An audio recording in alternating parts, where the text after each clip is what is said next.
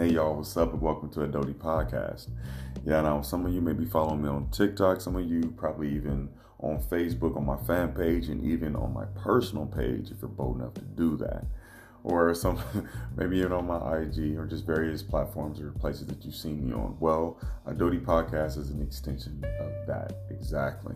I'll be speaking about, you know, just various things going on with life, um, things going on with society, um, spirituality, as well as maybe some entrepreneurship, just giving my insight and understanding on all various matters and various aspects of what life is, because I feel like, you know, we need to bring conversation back, and then I try to make it as relevant and as down to earth as I can make it, because if I'm not being real with you, I'm not being real with myself, and I'm not willing to do that, so let's be real with each other.